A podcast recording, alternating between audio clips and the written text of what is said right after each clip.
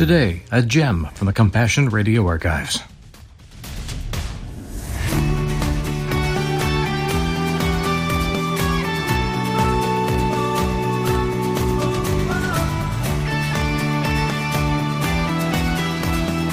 Good day, friends.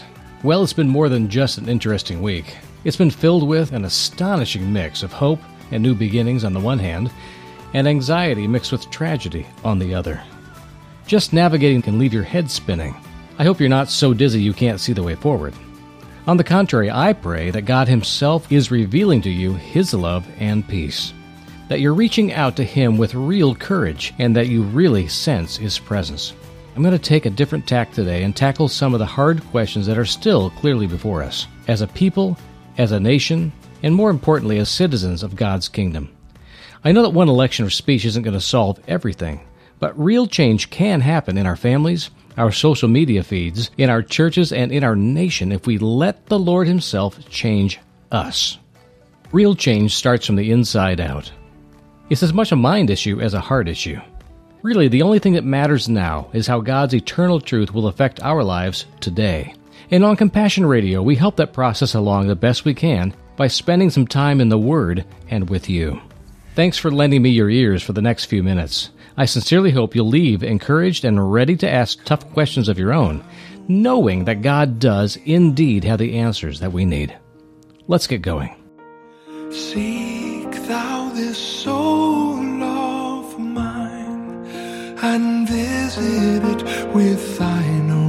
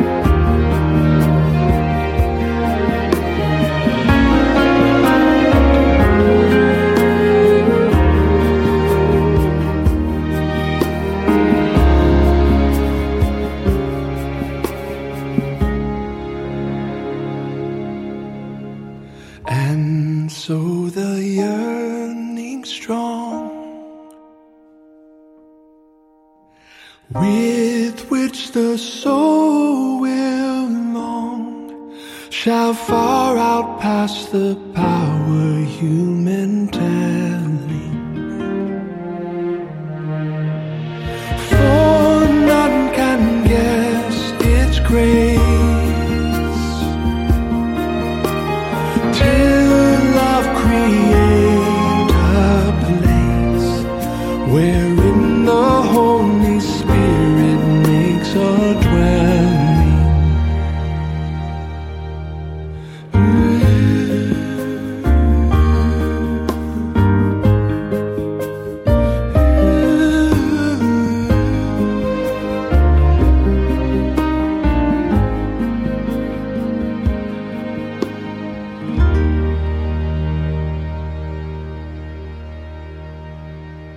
Learned an important truth this past year, one that requires some serious adjustment to the way I think, act, judge the motivations of others, and even the way I approach the Word of God.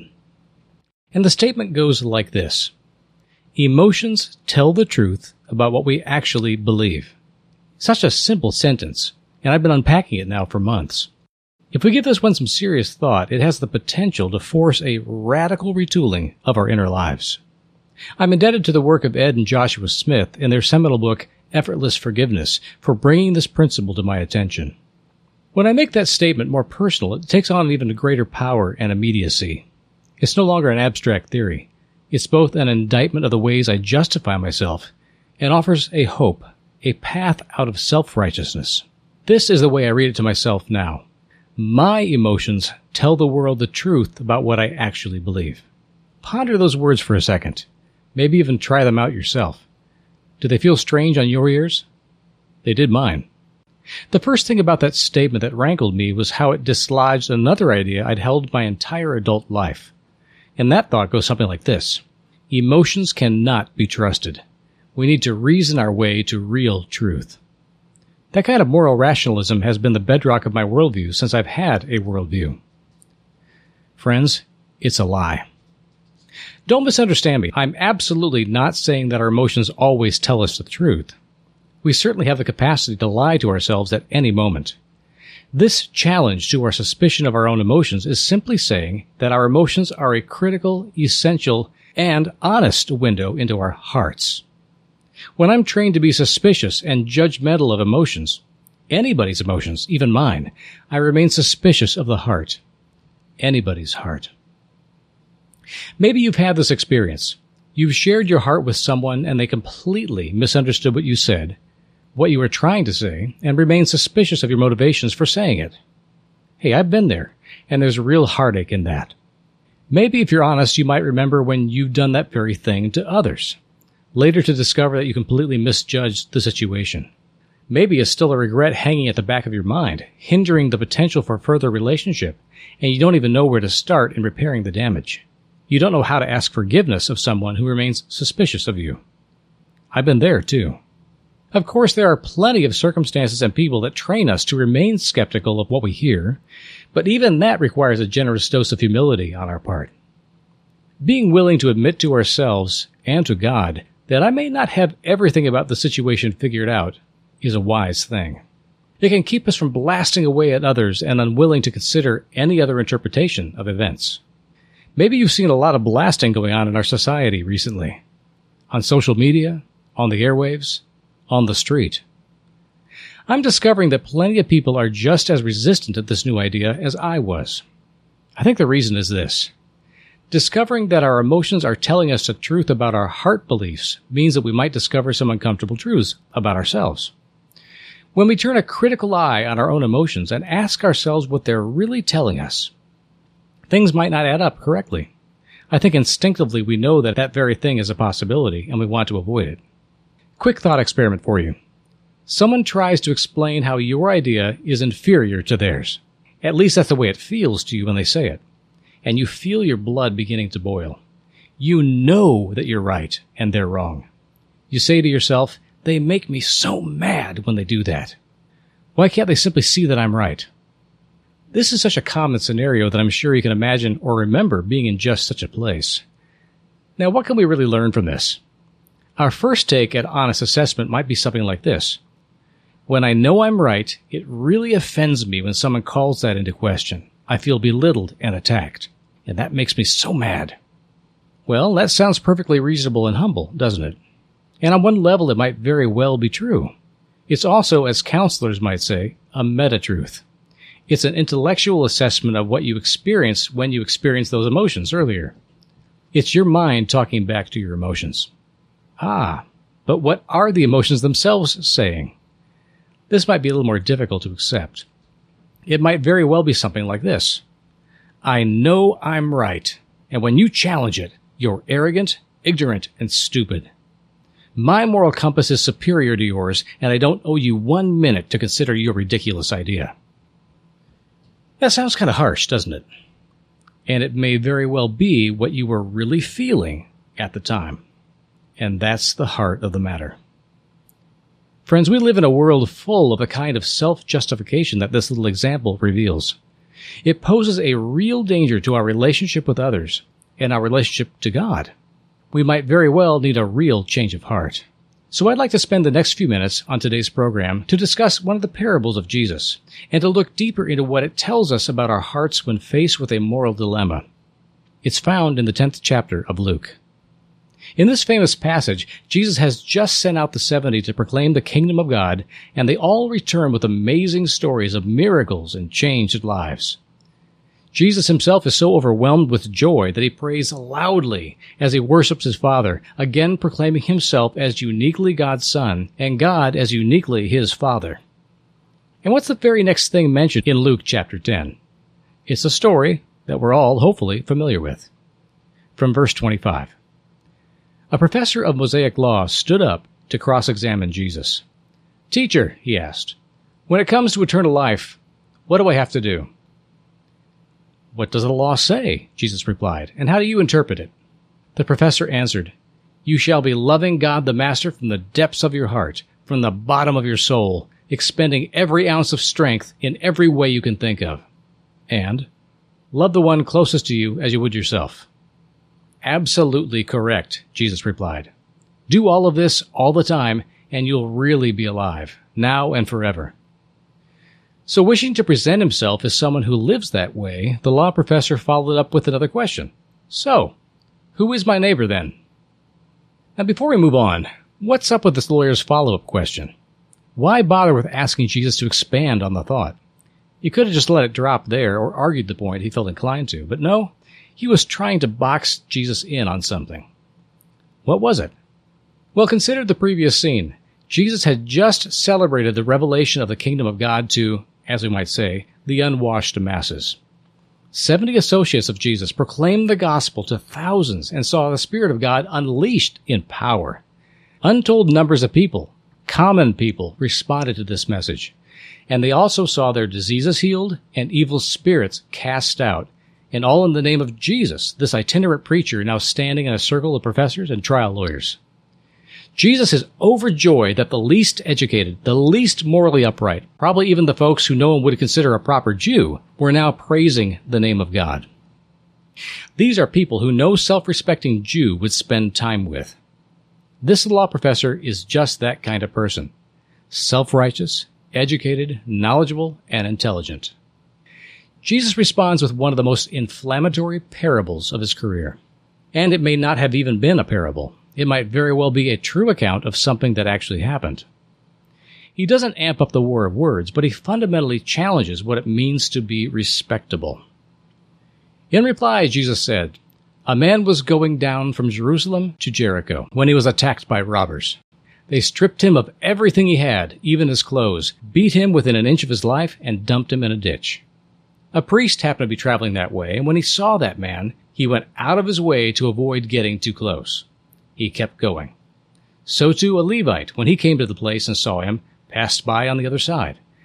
But a Samaritan, as he traveled, came where the man was, and when he saw him, he took pity on him.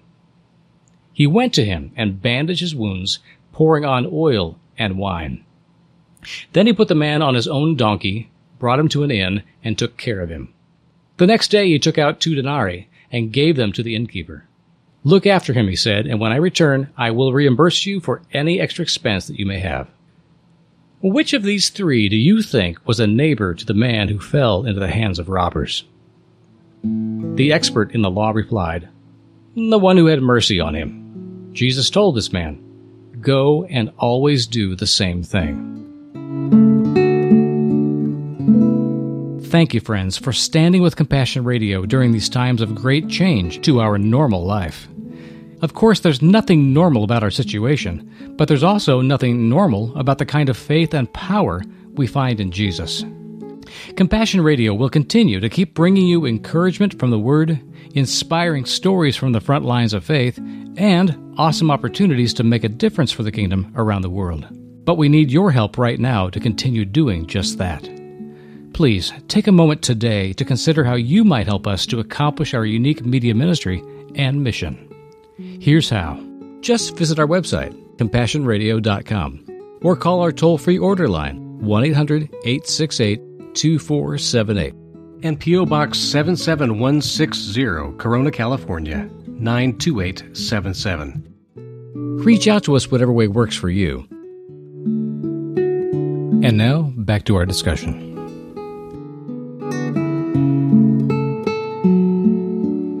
Which of these three do you think was a neighbor to the man who fell into the hands of robbers? The expert in the law replied, The one who had mercy on him.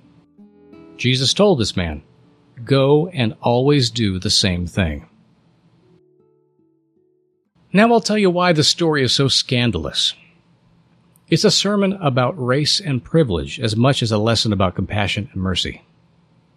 The only thing we know of this victim is that he is stark naked and at death's door.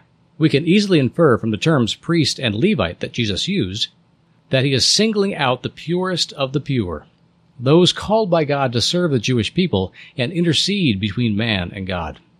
There's also an innkeeper. And then there's the Samaritan. Samaritans. They're known as the heretic half-breeds who insulted the Jews by their persistent survival. Good Jews wish them dead or at least gone. They would literally go 50 miles out of their way to avoid setting foot on Samaritan territory. When Jews referred to them, if at all, it was with epithets and slurs, not even by their ethnicity. Think of all the rude terms ever spoken in English to refer to people of color, and you get the idea. I'm certain that there were gasps as soon as Jesus uttered the term Samaritan in the story. And what he said about this particular Samaritan was utterly incomprehensible. When the Samaritan found the naked, broken body of a man in a ditch, he got off his donkey, climbed down in that ditch. Discovering that man still alive, the Samaritan took him in his arms and held him. He poured out his own oil and wine to wash the wounds. He undoubtedly took off his own coat to cover the man's shame, and, gently as he could, placed him on his own donkey and brought him to a motel.